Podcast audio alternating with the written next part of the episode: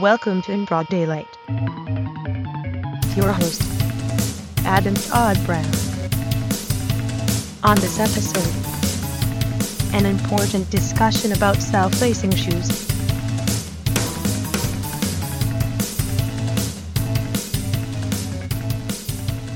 Hello. Welcome to In Broad Daylight. This is a show I do all by myself. And my name is Adam Tod Brown. I assume you would already know that. If you're listening to this show, this would be a really weird starting point if you're just getting into the podcast and somehow managed to start here. But, you know, I feel the need to introduce myself anyway. It's what we do on these things. This is also the point where I would probably tell you we were sponsored by Casper Mattresses, if that was an actual thing. So glad we don't have to do that. Anyway, this probably won't be as long as the first episode was. That was a real humdinger. I had a lot on my mind, America. And if I'm being completely honest, I kind of do today too. I just don't know how long I can sustain talking about it without letting my anger get the best of me. Surely you know how that goes, all of you at home. Anyway, listen, I know in these tense political times, we're supposed to be coming together and all, but I don't care. I'm going to say something divisive and controversial, and I don't give a shit who gets offended. Okay? So here goes. Shoes are getting out of control. I know. You can heckle me all you want. I can't hear you, for one thing. This is a podcast, dummy. But the reason I bring this up, Nike made a really big announcement today.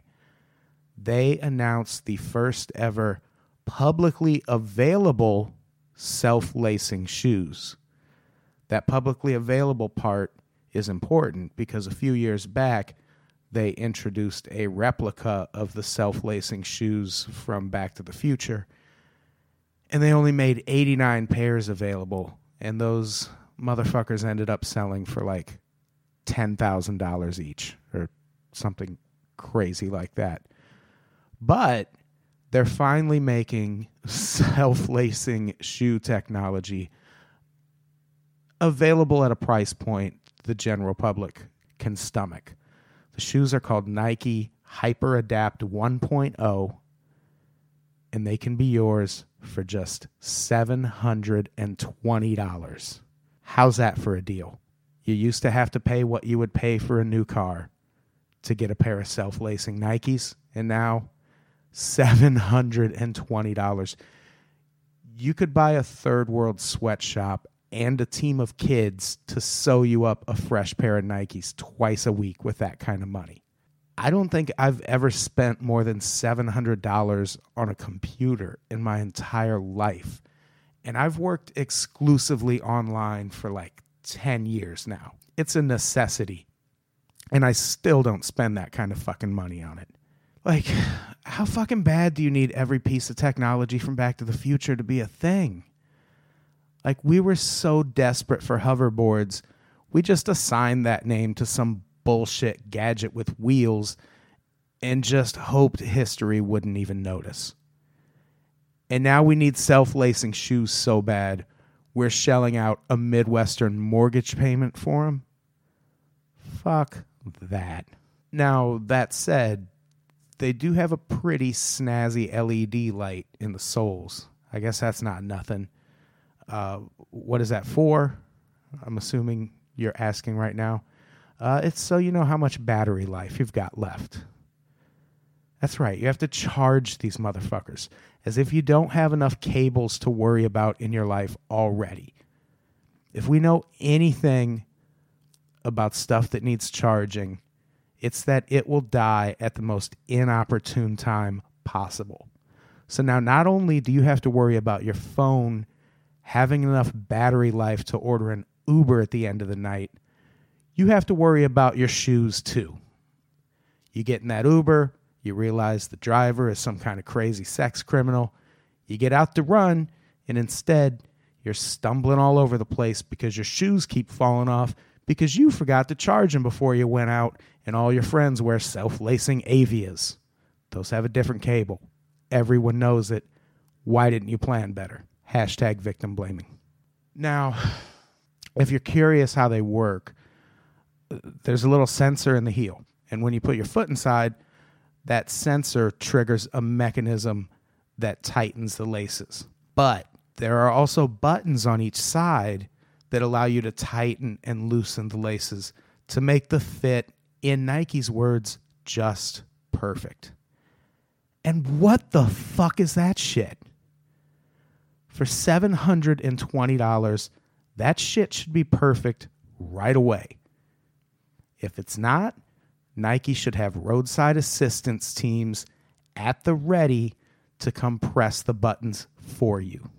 For that money, the shoes should jump in bed each morning, kick you in the back to wake you up, scurry down the bed and affix to your feet, and then force you to jog 3 miles before work.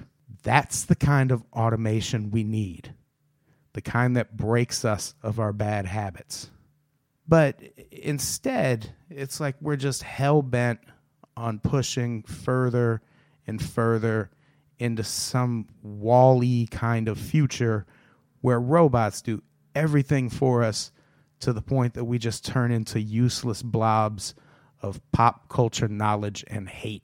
Like, I assume that's what WALL-E is about. I saw like the first 10 minutes. You know how I feel about animated movies. It just came on and I was like in the lit, and then I left. But I kind of gathered that that's what it was about. Anyway, I'm getting off track. Like, I wouldn't be surprised if these $720 Nikes also come with an attachment that allows you to hit those side adjuster buttons without bending over. I mean, for that kind of money, why are you still bending over? Why are you putting one foot in front of the other? Like, what's the point? This is the future. You're not supposed to have to do that kind of thing anymore. Not if you're paying $720 for your shoes. And I hate that. The worst part is that I'm laughing about it now, but in 10 years, I'll be like, yeah, $720. That's what people pay for shoes. You know, how they, self-lacing technology isn't cheap. Like, I feel like in no time, people are going to figure out how to hack these automated pieces of shit, to lie to their Fitbit about how much they move that day, and then post the results on Facebook like, hey, look what I did today. Like, this is the exact opposite of the direction we should be taking fitness in this country. Like, how much fucking automation do we need in this world? The other thing people are up in arms about today is that Domino's successfully delivered the first pizza by drone. It kills me how Domino's consistently breaks new ground in pizza technology while also consistently serving the worst goddamn pizza known to man. Like, maybe tweak that recipe a bit and we won't care that you don't deliver it in less than 30 minutes.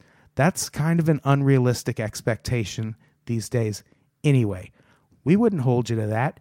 It's just that you're overcompensating because you know your pizza is fucking garbage. Fix that and quit trying to get fancy with the science. And now they're getting drones in on the game.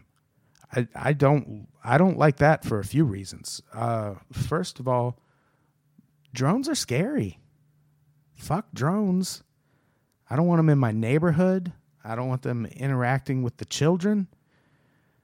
If Trump ran on a platform of kicking all the drones out of this country, I definitely still would not have voted for him. But I'd at least feel better about what the next 4 years will be like.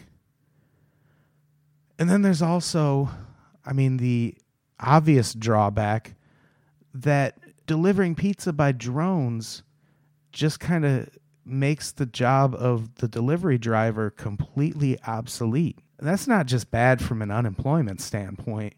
Like, a lot of people, but it definitely from that standpoint, a lot of people rely on jobs like that to make a living.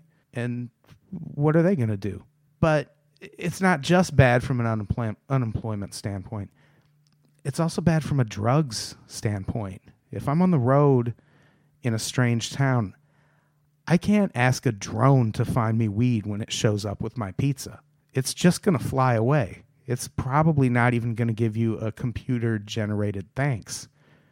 It's just going to drop your shit off and skedaddle into the night like the fucking robot that it is.